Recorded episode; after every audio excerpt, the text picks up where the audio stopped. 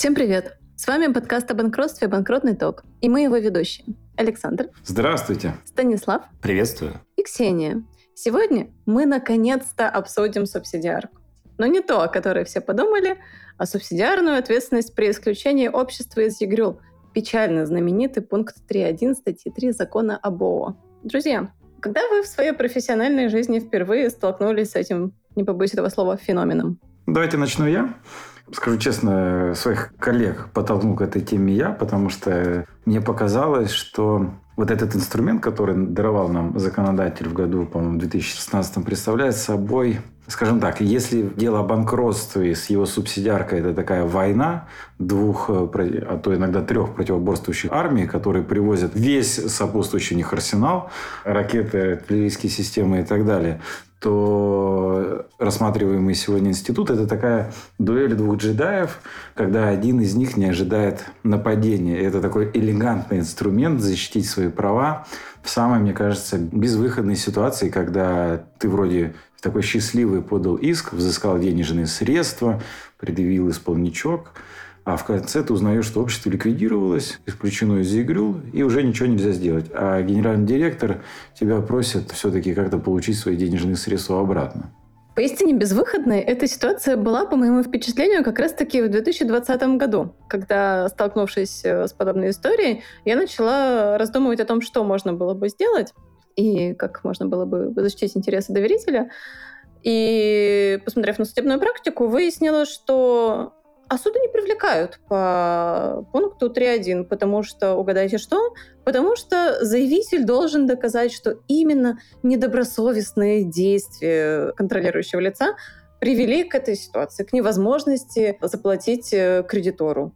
И, соответственно, естественно, у заявителя, у лица, которое просто выиграло дело, просто взыскало задолженность, там, предъявило исполнительный лист к исполнению и всячески, в общем-то, стремилось защитить свои права, оно должно еще и теперь доказывать, почему какой-то неизвестный ему КДЛ, которого в лучшем случае можно было увидеть на подписании договора, фактически довел компанию до банкротства. И меня потрясла такая диспропорция вот этих доказательственных возможностей. И еще больше потрясло тогда, что Верховный суд вставал на сторону КДЛов, абсолютно поощряя такое поведение, когда ты накопил долгов, бросил компанию, там, я не знаю, скрестил пальцы, помолился Богу, чтобы никто не возбудил производство по делу о банкротстве, и спокойно дождался исключения. Все, после этого тебя не достать. Да, вспомним историю, да, как бы этого института, как было раньше, прежде чем говорить о том, что сейчас, и помечтать о будущем. Э, у вас есть ОШК, на ней какие-то долги, вы ее просто бросали, ее ликвидировали, вносили сведения недостоверности, ликвидировали. И все выдыхали, все это собственники такой ОШКи, выдыхали спокойно, что до них не дотянутся те, кто с них когда-то взыскал денежные средства. Потом появляется эта норма, ну, до этого мы скажем, что банкротство дело дорогое, не все готовы э, истцы да, проспонсировать банкротство управляющего, потом субсидиарку и так далее, особенно там, мы вспоминаем 15 14 ну, до 16 года это все равно была, скажем так, щадящая субсидиарка, не то, что сейчас, не карающий меч правосудия. И вот введя да, пункт 3.1, скажем так, это вот удешевило процесс привлечения к субсидиарной ответственности. Это можно так назвать. Да, Ксюша, ты права. Как раз ты спросила, когда мы сталкивались. Вот я столкнулся в 2020 году.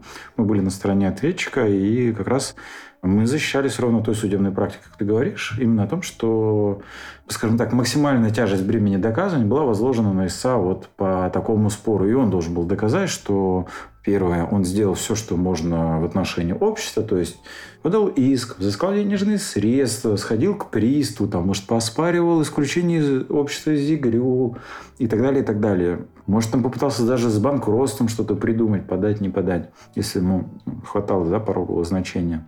И суд тогда отказал в привлечении, вплоть до кассации. И, собственно, Верховный суд, по-моему, коллеги э, против нас не пошли. И меня еще тогда поражало, что насколько ну, работая тогда уже в банкротстве, меня тогда уже поражало, насколько много чего должен доказать истец по такому спору, находясь, скажем так, в отдалении да, от э, всей внутрянки ответчика. Ответчика здесь я имею в виду по спору о взыскании денежных средств, вот с этой ложки, да, которая была исключена. И достаточно, мне кажется, в тот момент КДЛ э, было очень легко уйти вот от такой субсидиарной ответственности. Но шло время, Наступал 2021 год, соответственно, практика менялась, и поводом послужило недавно определение Верховного суда, сейчас меня коллеги поправят, ну, по-моему, 4 октября 2023 года, и предшествующему ему, соответственно, формируемая судебная практика, в том числе с э, учетом постановлений Конституционного суда.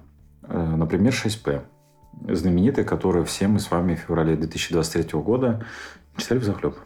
Коротко напомним фабулу. Дело, которое рассмотрел Верховный суд, было дело о банкротстве должника, которое было прекращено в связи с отсутствием денег на процедуру, после чего кредитор обратился с заявлением о привлечении к субсидиарной ответственности КДЛов со ссылкой на подпункт 1 пункта 12 статьи 61.11, которая дает такое право кредитора по прекращенному производству по делу о банкротстве. Однако в период э, рассмотрения этой субсидиарки общество было исключено из ЕГРЮЛ. И встал тот же вопрос, который возникает и в делах по субсидиарке по пункту 3.1 статьи 3 закона об. То есть ситуация, когда фактически имеется долг, имеется субсидиар, и отсутствует какое бы то ни было понимание у внешних кредиторов, у суда о том, а каково было положение дел в должнике, и как, собственно, из чего исходить в попытке привлечь э, к субсидиарке его контролирующих лиц. И Верховный суд со ссылкой, соответственно, на недавнее постановление 6П дает нам эти ориентиры.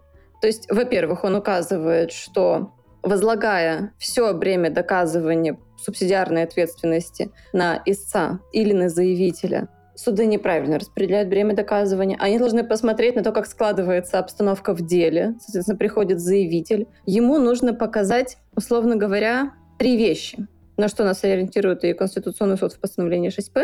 Это утверждение о недобросовестных действиях контролирующего лица, судебные акты, подтверждающие наличие долга, и доказательства того, что должник был исключен из реестра. После этого предполагается, что суд ожидает поступления отзыва контролирующего лица и его версии событий, его объяснения о том, почему общество было исключено, почему возник долг, почему вышло так, что общество долг погасить не смогло. И, соответственно, исходя из того, как действует контролирующее лицо в этой ситуации, суд либо привлекает его к субсидиарке, либо прислушивается к нему и говорит, что да, действительно, пояснение убедительны. Тем самым стимулируя контролирующих лиц, во-первых, участвовать в этих процессах, пытаясь защититься, и, во-вторых, э, в целом, понимая, как складывается судебная практика, действовать более добросовестно в своей коммерческой практике. В указанном подходе, на мой взгляд, не в полной мере удается защитить все-таки имущественные интересы заявителя – по той простой причине, что при наличии бы дела о банкротстве, возможно, ряд недобросовестных действий контролирующих должника лица позволил бы не только рассмотреть вопрос о его ответственности как субсидиарного ответчика, но и, возможно, пополнить конкурсную массу за счет поступлений от оспаривания сделок и возврата имущества. Здесь же мы фактически можем рассмотреть только ситуацию, при которой у нас будет отвечать только субсидиарный ответчик, а бенефициары конечные, в том числе от совершенных сделок, окажутся все-таки не удел. А значит, и имущественная сфера э, нашего заявителя, ну, в меньшей степени может быть э, восполнена. То есть у нас э, наличие производства по делу о банкротстве с этой точки зрения она позволяет, во-первых, а, руководствоваться определенными презумпциями, которые мы получаем в ходе проведения процедуры банкротства, а Б, возвращаться все-таки к вопросу о субсидиарной ответственности, когда исчерпаны другие инструменты, позволяющие пополнить конкурсную массу.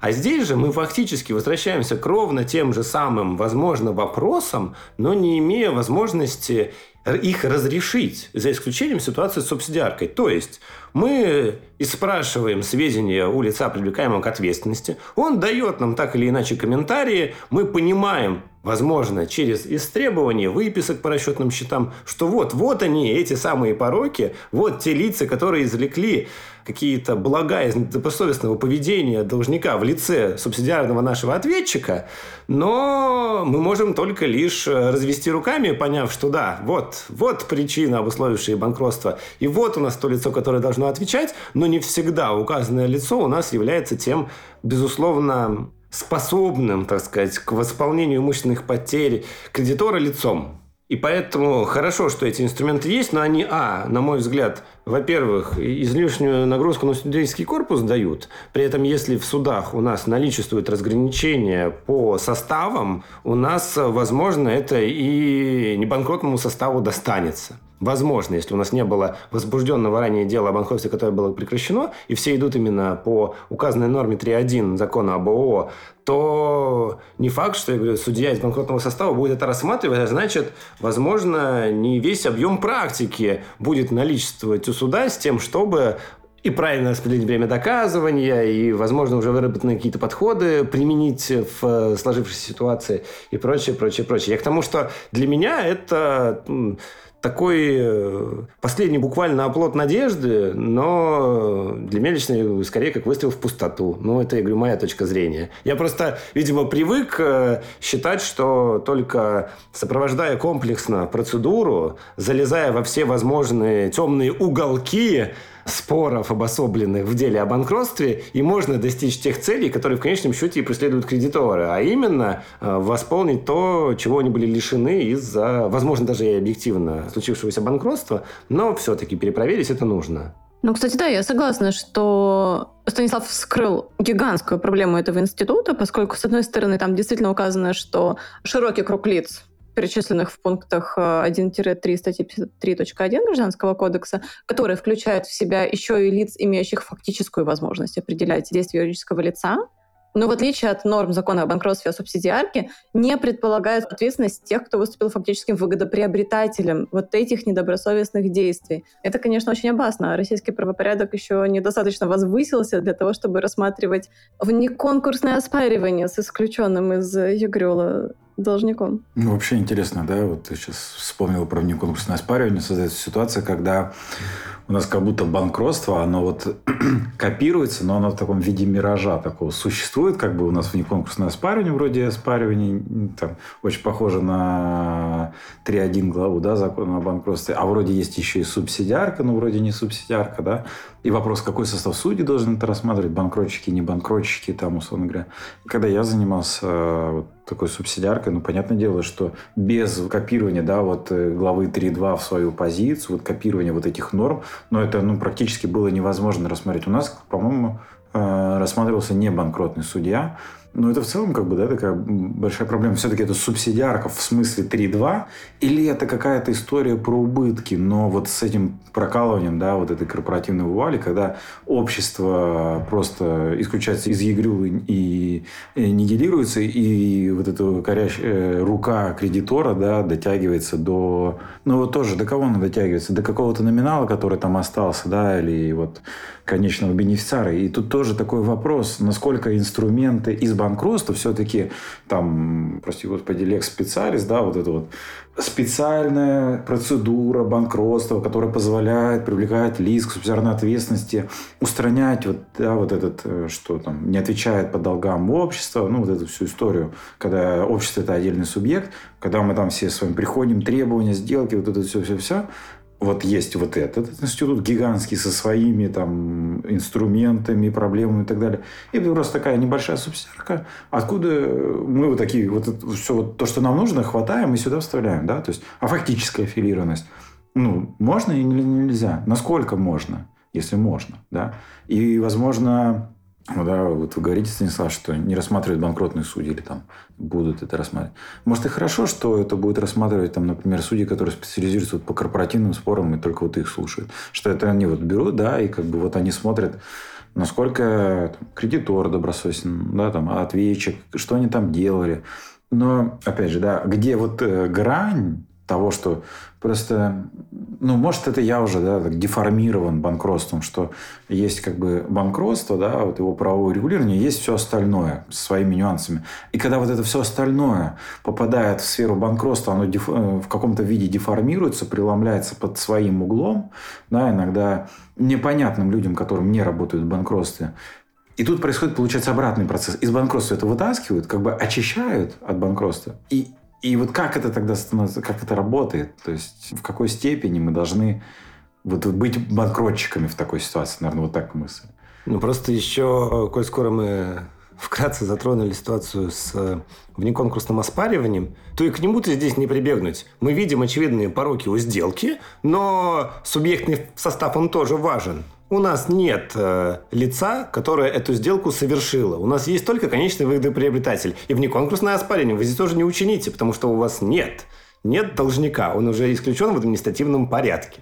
И поэтому мы только лишь констатируем, что, очевидно, эта сделка, вероятно, была бы признана действительной, но, опять же, здесь э, ну, некое у нас получается усмотрение. Мы не инициируем отдельного процесса, где у нас есть, извините, и состязательность сторон применительно к оценке действительности этой сделки. Мы даже не привлекаем указанного контрагента-должника к участию в деле, но при этом из фактических обстоятельств, которые, возможно, только с одной стороны нам представлены, мы уже делаем вывод о том, что эта сделка, очевидно, была бы порочна, и навешиваем это бремя ответственности на фактического КДЛ, который таковым является, ну, фактически с точки зрения того, что он является контролирующим должника лицом ввиду своего там корпоративного участия или функции единоличного исполнительного органа. Вот о чем речь идет. У нас порой, э, да, нас ориентируют на то, что если в административном порядке исключено общество из ЕГРЮЛ, то, тем не менее, у руководителя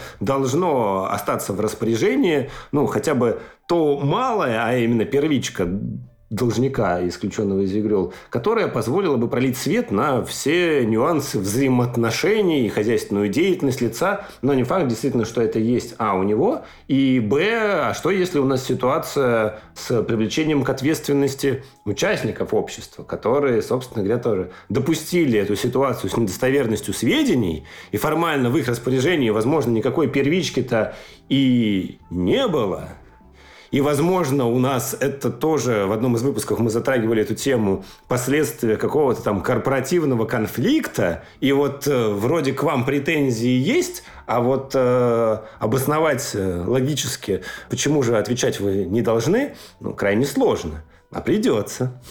Не, у меня наоборот вопрос, а почему они должны отвечать все-таки, да? Ну, смоделируем ситуацию. Ну, стандартный договор поставки, что-то поставили, но не оплатили, пошел с иском, взыскал денежку, компания ликвидируется, ты подаешь э, ну, субсидиарку, которую мы сегодня рассматриваем. Да? И, казалось бы, обычный вроде как предпринимательский риск, но что-то там не срослось, условно говоря. И вот какой процесс происходит дальше? Ты приходишь в суд, говоришь, суд, вот общество было зарегистрировано там, давай сведения об открытых закрытых счетах, его бухгалтерию стребуем, ты получаешь все эти сведения, по справке о закрытых открытых счетах ты требуешь все выписки, вам прилетает в дело там куча этих томов толстенных этих выписок, вы начинаете смотреть, куда уходили денежные средства. Да? Ту практику, что я изучал, когда лиц привлекали, было, сейчас уже не помню, какое-то знаменитое дело в Калининграде, вы что-то все время обсуждали. И там ну, схема была достаточно простая, что получили деньги вот такого, грубо говоря, поставщика, они пришли в общество, общество на ИПшников, которые были родственники КДЛов, ну, назовем их КДЛов, по старинке, что называется. И сами эти КДЛы тоже получали эту там наличку. Ну, как бы схема вроде как закрылась. Деньги пришли, вот распределились, да. Но, возвращаясь к нашему примеру, вы получили эти выписки и смотрите, там такой схемы нет. Там какие-то ОРомашки, которые никак не аффилированы. Но вроде по, там тоже по каким-то поставкам, какие-то взаимоотношения с клиентом, и все эти деньги там рассосались. Причем они, знаете, как бывает, деньги пришли и на следующий день ушли, а там такого нет, например. И вот к вопросу о том, что да, вы говорите, что ну, вроде как и сделки не пооспаривать, потому что у нас э, мы ограничены конкретным спором, да, вот этим субсидиарным. И тупик вроде какой-то. До какого колена мы будем там искать? То есть у этих ООО «Ромашек», на которые там переходили деньги, мы у них будем истребовать, выписки смотреть, куда они там дальше шли. Ну, это же какая-то бесконечная матрешка этих взаимоотношений будет.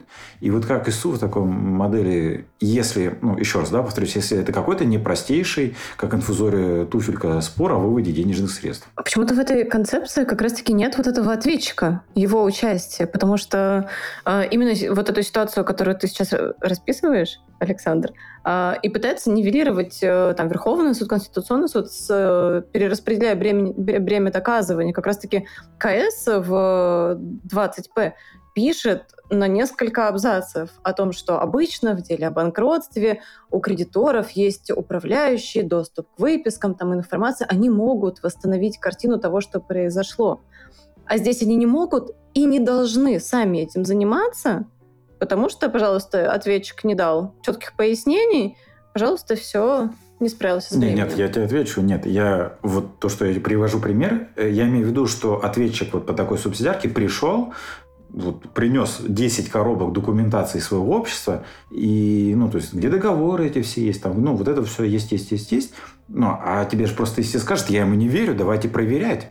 И, ну, чтобы как-то это соотносилось все, потому что, ну, вдруг он, директор нарисовал это все, и поэтому вы все равно все это истребуете, книги покупок и продаж, а отражались там операции или не отражались там, ну, вот это вот все. Нет, в моем примере ответчик это все принес, но я веду к тому, что ведь э, мы все отмечаем, что именно КДЛ имеет доступ к своей бухгалтерии. Ну, что ему мешает, условно говоря, нарисовать эти документы, да, и как вы их потом перепроверите, условно говоря. Ну, все в таком духе. То есть, если ты, еще раз, да, непростая какая-то схема вывода денежных средств, будет очень проблематично, даже несмотря на то, что твой ответчик все принес. Ну, то есть, у тебя долг, условно говоря, 2 миллиона. Ну, не знаю, какая-то небольшая сумма. А взаимоотношений там было в операции, ну, куча. Ну, то есть, там надо перелопатить реально там 20 томов, там, 20 коробок давайте. Ну, то есть, это соотношение затрат на юристов плюс получение каких-то денежных средств начинает уже как-то призадумываться, начинаешь призадумываться. Короче, можно легко спрятать там, где ты накосячил.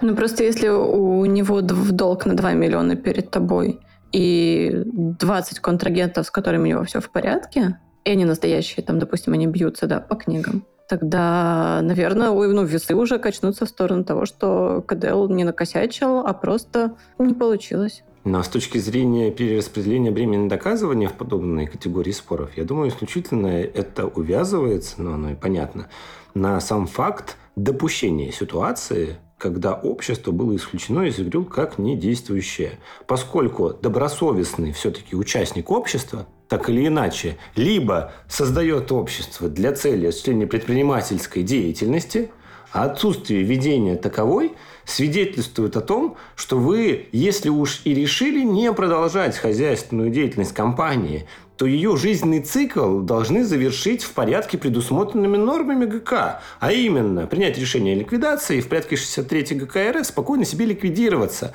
Отыскивать, собственно говоря, этих ваших кредиторов, производить с ними расчеты. А если у вас не хватает средств для расчетов с таковыми, то в силу статьи 9 закона о банкротстве инициировать процедуру банкротства. Вот на что нас ориентируют. А вы-то фактически, получается, хозяйственную деятельность вели по своим обязательствам. Общество, созданное и подконтрольное вами, не расплатилось, а вы преспокойно решили э, умыть руки и вот э, дожидаться того потенциально враждебного кредитора, который в этом захочет покопаться через предоставленный 3.1 закона об ОАО механизм. То есть вот, на мой взгляд, э, природа этих отношений. Мы их рассматриваем только лишь поскольку вы не дожали ту историю с ликвидацией, например. Ну, меня, может, Ксения поправит, но, по-моему, все пишут, что внесение записи недостоверности не влечет в автоматическую субсидиарную ответственность. Не влечет, безусловно, но она перекладывает на себя бремя опровержения да я ж не того, спорю. что вы где-то, ну, накосячили. Я ж не спорю, я говорю, ну, вы рассказываете про идеальную картину мира. Здесь все понятно. Там, ты решил ликвидироваться, ликвидируйся, не хватает денег, добро пожаловать в банкротство. Но мы-то говорим про другую ситуацию, да? Мы говорим про то, как в современной экономической сфере Российской Федерации существуют ООшки. Вы их насоздавали, поработали, бросили. И чем мне импонирует тоже постановление Конституционного суда 6П, что оно как бы, да, вот, не знаю, можно сказать между срок, но, по-моему, оно прямо говорит, что, дорогой, ты начал бизнес, и ты за него отвечаешь от момента создания до момента его исключения и закрытия всех твоих долгов. Тем самым, да, вот эту порочную практику, как было еще 10 лет назад, он как бы говорит о том, что все, ребята, так уже не работаем. Вы должны, то, что, собственно, вы и сказали, Станислав, да, хотите завершить, закрыть свою лавочку, ну так закрывайте ее по закону. Ликвидируйтесь, ликвидатор, считайте что называется, дебет с кредитом сводите и смотрите, что, как, какая дорожка вас дальше ждет. Но я же все-таки говорю о том, как это обычно случается. Таких э, предпринимателей, ну, наверное, единицы, которые примут Э, скажем так, осознанно подойдут к завершению своего бизнеса, о том, что вы сказали.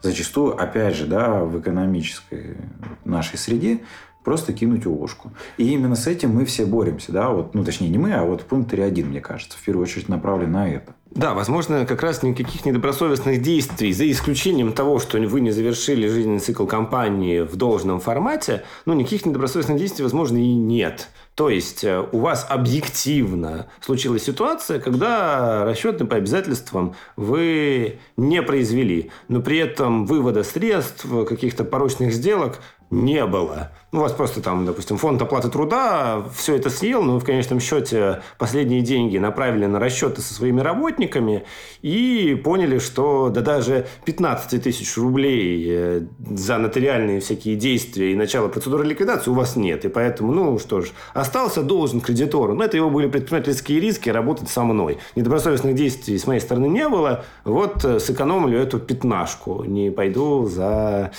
соблюдением процедуры в том формате, какой э, предусмотрен законом. Ну и вот, да, документы есть. Если ко мне придут, э, всю подноготную достану, покажу, оправдаюсь. И поэтому сам факт внесения сведений о достоверности, безусловно, не должен влечь специальной ответственности. Но как нас ориентируют судебные инстанции высшие, это перераспределяет бремя доказывания на вас, как на лица ответственного все-таки за мероприятие по ликвидации. Возвращаясь э, к вопросу, который висит в воздухе, о том, является ли доведение ситуации до исключения из ЕГРЮЛ само по себе основанием для ответственности, то есть недобросовестными действиями или бездействиями, которые привлекли к невозможности погасить требования кредиторов, о которых речь идет в пункте 3.1. КС дает на этот вопрос несколько обтекаемый ответ. То есть никто из судов не пишет прямо, насколько я могу судить, насколько я помню, что Общество исключили, значит, КДЛ в этом виноват, значит, мы привлекаем его к субсидиарке просто за то, что общество было исключено из ЕГРЮ. Никто так не говорит, все там пишут плюс-минус, что надо доказывать, время, что надо раскрыть, показать хозяйственную деятельность и так далее. Однако в последнем абзаце пункта 3.2 постановления 6П КС пишет, что он и прежде обращал внимание на недобросовестность предшествовавшего исключению юридического лица из игры поведения тех граждан, которые уклонились от совершения необходимых действий по прекращению его в порядке ликвидации или по закону о банкротстве, и отмечал, что такое поведение может также означать уклонение от исполнения обязанности перед кредиторами юридического лица, и там даны ссылки на несколько предшествующих постановлений КС. Но дальше суд пишет, что не обращение в суд с заявлением, принятие мер по ликвидации, там вот эти вот истории с кредиторами, они подрывают доверие участников оборота друг к другу и дестабилизирует гражданский оборот. То есть КС не докручивает эту мысль до конца и не говорит прямо, что вас исключили. Ну, типа как презумпция какая-нибудь э, в главе 3.2 о субсидиарке. То есть, типа, ты не передал документы, совершил сделку, значит, да. ты крайний. Да, да, да. То, то, то есть никто не подходит к этому, никто не делает такой вывод, и, наверное, это нужно иметь в виду. Но на самом деле дестабилизирует порой оборот и административный орган. Потому что у меня вот э, не так давно был прецедент, когда была внесена запись недостоверности сведений о единоличном исполнительном органе, а также об участнике, но при этом указанное физическое лицо не раз приходило в налоговый орган, давало объяснение по данному факту, доказывала, что именно он является тем лицом, сведения о котором внесены, и эта информация достоверна. Он вступает в взаимоотношения в гражданском обороте со всеми своими контрагентами. Он ведет переписку, переговоры, обладает правом первой подписи и совершает платежи. Ну, убедить в этом уполномоченный орган ему не удавалось. При том, что первые попытки донести эти банальные вещи до сведения инспектора не увенчались успехом, он заручился поддержкой адвоката, приходил, то есть, специалистом э, в лоно налогового органа, но даже жалобами обращался на тот факт, что он уже все предоставил, по его мнению, что позволяло бы однозначно и категорично утверждать, что именно он является э, тем самым руководителем и участником, а, а обжаловал он э, бездействие по устранению этой записи даже вышестоящий налоговый орган, но результата в конечном счете так и не добился и действительно просто плюнул на эту ситуацию. И вот такой, э, ну, подход со стороны уполномоченного органа, он тоже, наоборот, безусловно, влияет. Я понимаю, что у нас э, номинальные руководители не редкость, но, тем не менее, такой вот подход э, тоже излишен. Потому что человек просто принял решение, да я э, не буду уже бороться с этими, пускай там исключают очередного налогоплательщика, который до этого себя никак не запятнал с точки зрения своевременности и полноты уплаты налогов, а вот. Претензия была только в том, что а вот мы сомневаемся, что вы действительно именно то лицо, хотя иных претензий нет. Но в конечном счете он сказал, что да, с этой записью недостоверности ему самому нового общества не учредить, но у него есть другие бизнес-партнеры, которые создадут ООшки, и он говорит, я буду продолжать работать. Просто я устал ломать копья вот об эту ситуацию. Слушай, ну о чем вы говорите? Я встречал случаи, когда исключали из ЕГРЮЛ э, целую школу просто. Потому что, по мнению налоговой, там не получали письма. А то, что это гигантское здание с кучей детей, вывеской и так далее, никого вообще не смутило в уполномоченном органе. Так что, ну, знаете, может и хорошо, что нет такой презумпции, что внесена недостоверность, да, там, и ты сразу виноват. Тут вообще вопрос, да, если мы называем это субсидиарной ответственностью, то если мы были в деле банкротства, то мы бы с вами устанавливали причины банкротства, дату объективного банкротства и вот это вот все почему это не делается, ну, как бы в сегодняшнем герое нашего выпуска, как бы, да? Почему это не исследуется? Тоже такой вопрос. Опять же, да, мы все возвращаемся к сравнению двух институтов. Главы 3.2 закона о банкротстве и пункта 3.1 ФЗБО.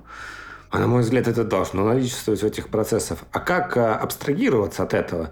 Ведь э, если мы говорим весьма обтекаемо, высказался Конституционный суд, процитировав где-то из свои предыдущие постановления, но он же все-таки не поставил в этом споре точку, не сказал, что, безусловно, привлекаем. Таким образом, если мы говорим о перераспределении бремени доказывания, то нужно смотреть и за это, как говорится, в корень. То есть у нас э, субсидиарный ответчик пришел и принес вот всю ту первичку, и вот, пожалуйста, а, разбирайтесь, устанавливайте, где вот все-таки элемент недобросовестности, помимо того, что я не завершил жизненный цикл компании в порядке там 63 статьи закона ГК, вернее. Коллеги, ну вы совершенно верно отметили, что, как правило, привлечению к субсидиарке в деле о банкротстве предшествует огромная работа большого количества людей. Это и управляющие, которых могло смениться на процедуре, там полдюжины, суд, кредиторы, ответчики по сделкам, то есть бесконечное количество людей, которые работают, среди прочего, в значительной степени на выяснение того момента, когда же конкретно все пошло не так.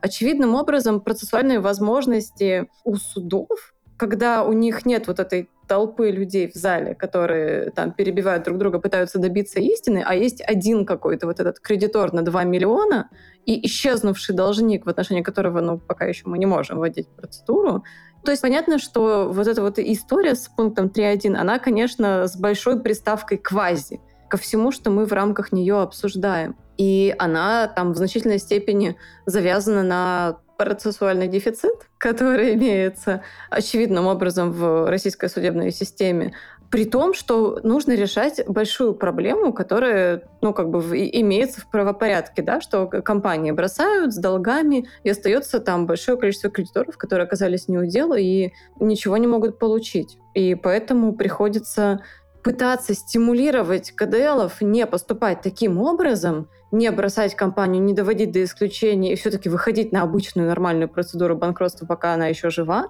э, под страхом вот этой жуткой дубины. Да, безусловно. Просто обстоятельства, которые предшествовали исключению общества в административном порядке, они тоже важны. Именно с той точки зрения, а возможно, у общества были активы.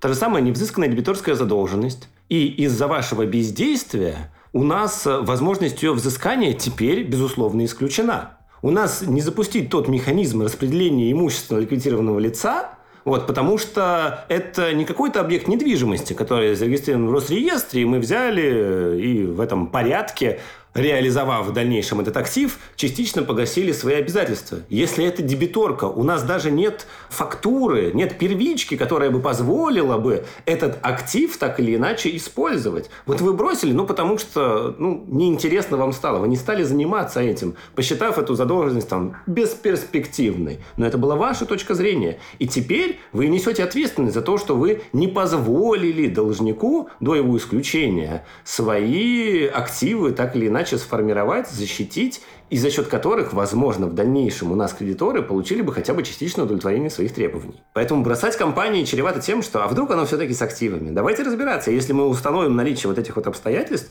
то да, вот вам и отвечать. При том, что, правда, в ситуации с невзысканной дебиторкой скорее речь у нас здесь идет об убытках непосредственно, нежели бы об основаниях для привлечения к субсидиарной ответственности. Но все-таки, раз у нас невозможно сформировать эту имущественную массу должника ввиду того, что он утратил правосубъектность, вот тогда и отвечайте. Потому что все равно без э, установления каких-то пороков все-таки, помимо несоблюдения порядка ликвидации общества, в общем, в их отсутствии невозможно и говорить об ответственности. На мой взгляд, мы все равно к этому так или иначе ну, подойдем в ходе процесса.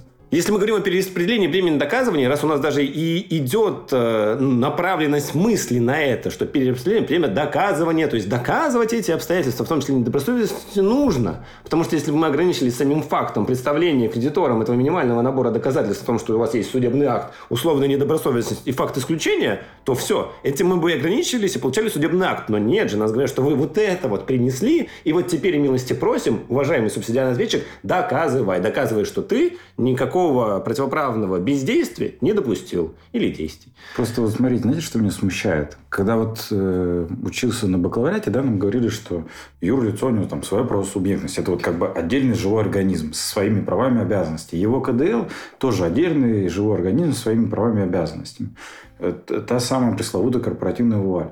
И чтобы ее проколоть, вот не беря пункт 3.1 статьи 3 ФЗБО, мы должны применить титанические усилия, чтобы вот эту вот защитную конструкцию проломить и добраться до бенефициаров. И это не просто так сделано, да, это ведь э, тоже какая-то защита для бизнесменов, чтобы они вот как бы как щитом этим прикрывались. Но здесь а, мы там доказываем объективное банкротство, несостоятельность, финанализы пишем, оспариваем сделки и так далее, и так далее.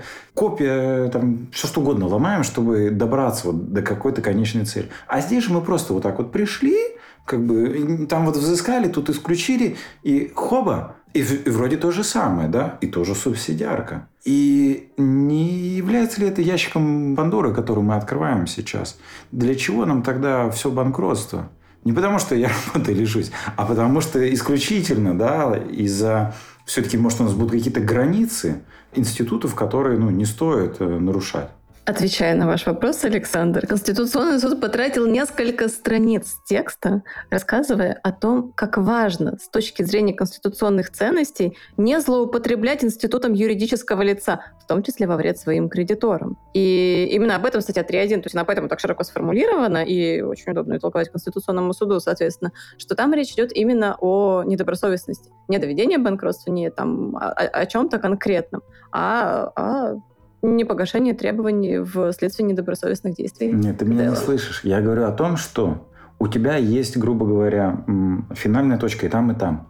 Но почему-то в одном случае ты должен горы свернуть, а в другом, ну так, холмики. А связано это исключительно с тем, что сворачивать горы вы можете, в том числе формируя отдельную имущественную сферу вот как раз этого должника, а здесь вас такой возможности даже уже объективно лишили. И лишили, вероятно, те, кому ты требования заявляешь. Потому что у тебя нет общества, нет возможности инициировать ту процедуру, которую ты бы и хотел инициировать. Но пока ты ждал в рамках исполпроизводства хоть каких-то поступлений Но в административном не, порядке... Не, подай, не жди, подай на банкротство. Что ты сидишь-то, ждешь-то на попе ровно? Так вот в том-то и дело. Вы сейчас призываете... К активным процессуальным действиям ИСА. Безусловно. Только даже в рамках как дело о банкротстве, извините, с точки зрения формирования реестра, нас ориентирует как раз на то, что вы все сделали. Если вы взыскали, вы не должны больше ничего предпринять, потому что у вас аппарат принуждения государственного через исполнительное производство уже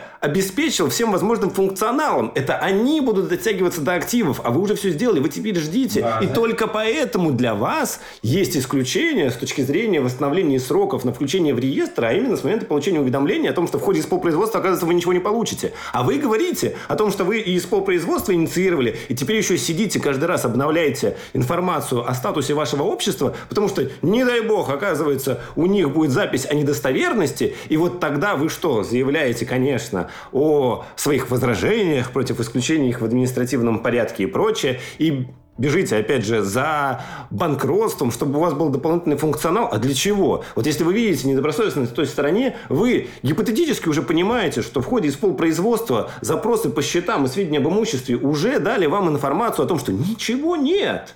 И, возможно, вы и допускаете невозможность э, дотянуться через оспаривание до каких-то активов для формирования конкурсной массы. И вот вам возможность, идите, и теперь сразу перекладываете бремя ответственности на руководителя или на КДЛ, и пускай он уже отмазывает. Подождите, вы в исполпроизводстве видели, что там ничего нет. Только думаю, ну, закрою глаза, пусть его исключат, а там я доберусь. Да, пусть его исключат, если только его руководитель, на которого законом возложена обязанность по А у тебя, у тебя, как, у тебя, как у ИСА, нет обязанности направить в налоговый запрет, чтобы не исключали твоего должника? Нет такой обязанности? Ну, так вот и не исключат. И ты сидишь и ждешь. У тебя исполпроизводство идет, потом оканчивается, у тебя есть запись недостоверности, которую никто не устраняет, и ты вот да, ты предпринял меры, чтобы его не исключили. А дальше-то что? Дальше Подай на что? банкротство. Так это вы сами говорите расходы. А вы знаете, что эти расходы сопряжены с выплатой вознаграждения управляющего, потенциально включенных специалистов. Еще и другие там набегут. А здесь у вас все исключили. Вы понимаете, что руководитель не предпринимает должных мер для того, чтобы соблюсти всю процедуру. Вы потенциально понимаете, что он злоупотребляет конструкцией юридического лица в своих собственных интересах. И теперь, когда его все-таки общество исключат, вот вам этот карательный меч правосудия в руках руках, которым дотягиваетесь до него, пускай он оправдывает. Ну, то есть, чисто из экономии кредитора мы решили пренебречь основными институтами гражданской ответственности. Во-первых, нет. Во-первых, гражданская ответственность остается такой, какой она всегда была. Вина, события, нарушения, все прочее. Во-вторых, у нас же еще существует ситуация, когда кредитор обратился с заявлением о банкротстве. И производство по делу прекращено, потому что в должнике нет денег, у кредитора тоже нет денег финансировать всю вот эту пустую историю только лишь для того, чтобы предоставить вот этим вот несчастным КДЛам, которые все это время ничего не делают, возможность получше защититься от субсидиарки. Почему мы столько сил должны вложить в то, чтобы вот эти, как вы говорите, несчастные люди получили больше возможностей. Ну хорошо, ты говоришь, у тебя нет денег на процедуру. А сколько ты э, заплатишь юристам, чтобы они эту субсидиарку провернули, изучили все выписки, всех контрагентов и так далее? А тут у тебя деньги есть, а на процедуру у тебя денег нет. Ну, бывают разные процедуры, Александр. Мы можем Бывают вами... разные юристы. Мы... Ну и не надо забывать, на самом деле, что инициировать соответствующий спор в рамках искового обычного производства вы можете, а дальше уже все-таки с перераспределением времени доказывания это все-таки еще и отправление правосудия.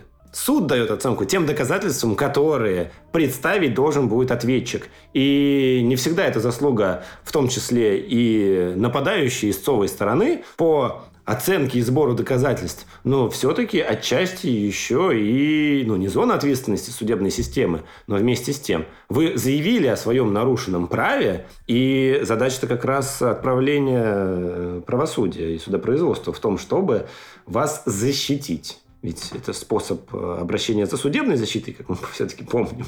Просто, на мой взгляд, практика, она сейчас не на той стадии, когда всех КДЛов э, по 3.1 привлекают просто сплошняком, несмотря на то, что они принесли отзыв. Мы же не знаем, что будет завтра. Ну, просто это, это субсидиарка. Ну, она не спишется у тебя в банкротстве физического лица. Но, но в банкротстве юридического лица, где тебя могут привлечь, вы там должны доказать 100 миллионов фактов объективное банкротство, твои действия и так далее. Но здесь ты этого ничего не должен. Но последствия для КДЛ такие же. Александр, я просто напоминаю, что к субсидиарке можно привлечь КДЛ за то, что он не передал документы. Не за это, это тоже... привлекают. Это презумпция. Давайте это. Можно не передать, но не быть привлеченным. Хорошо, но технически буквально тебе дают более простые инструменты для того, чтобы привлечь КДЛ к субсидиарке. То есть не то, чтобы в банкротстве это все ужасно сложно, несмотря на то, что да, действительно, институт э, юридического лица, корпоративная валь и так далее. Но наше право, оно ну, ужасно несовершенно. И я все-таки хочу наставить на мысли о том, что практика сейчас только лишь в той зачаточной стадии вот этого опасного пути, который мы сейчас э, воображаем себе, где просто суды позволили друг другу привлекать к ответственности за процессуальную пассивность, за отсутствие участия в процессе, которой предшествовало, и материально-правовое бездействие. Вот и все. Не, ну я понимаю, что нам говорят, что директор Ну, ты там что-то никому-то не заплатил, приди и объяснись. Все понятно, не спорю. Директор добросовестно разумный придет и объяснится. Я лишь говорю о том, что последствия одни, но почему-то степень их доказывания разная. И, и. Вот в этой истории сейчас так, но может быть хуже. Ну, я имею в виду, что будет совсем это все упрощаться, и есть риски от которого, например, тоже дело о банкротстве защищает и требует более детального изучения поведения КДЛ для его привлечения к субсидиарке, в отличие от того, что мы сегодня рассматриваем. У кого больше денег, того подробнее изучают суды.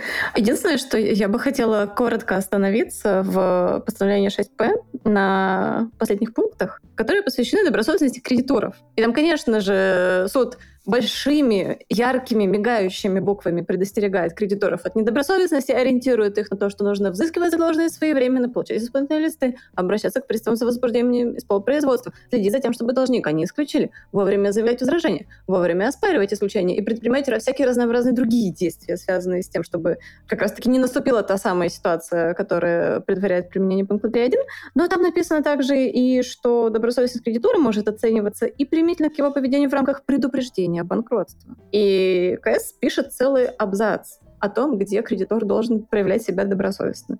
При принятии мер, направленных на восстановление платежеспособности должника на основании соглашения с последним, и принятие в связи с этим на себя должником обязательств в пользу кредитора, не исключено, что и на кабальных условиях или в силу неравенства переговорных возможностей и так далее, про страшных кредиторов, которые ставят должника в такое ужасное положение, и вот это вот поведение кредиторов должно оцениваться при привлечении КДЛ к субсидиарной ответственности. Меня вот ну, этот подход очень интересует, и очень хотелось бы посмотреть, как его будут применять сюда, если будут. Но это мы узнаем с вами в следующей серии. Спасибо, коллеги, за интересную дискуссию. Очередной раз получил удовольствие, в отличие от наших слушателей, вас лицезреть но еще больше, безусловно, слушать и вам оппонировать.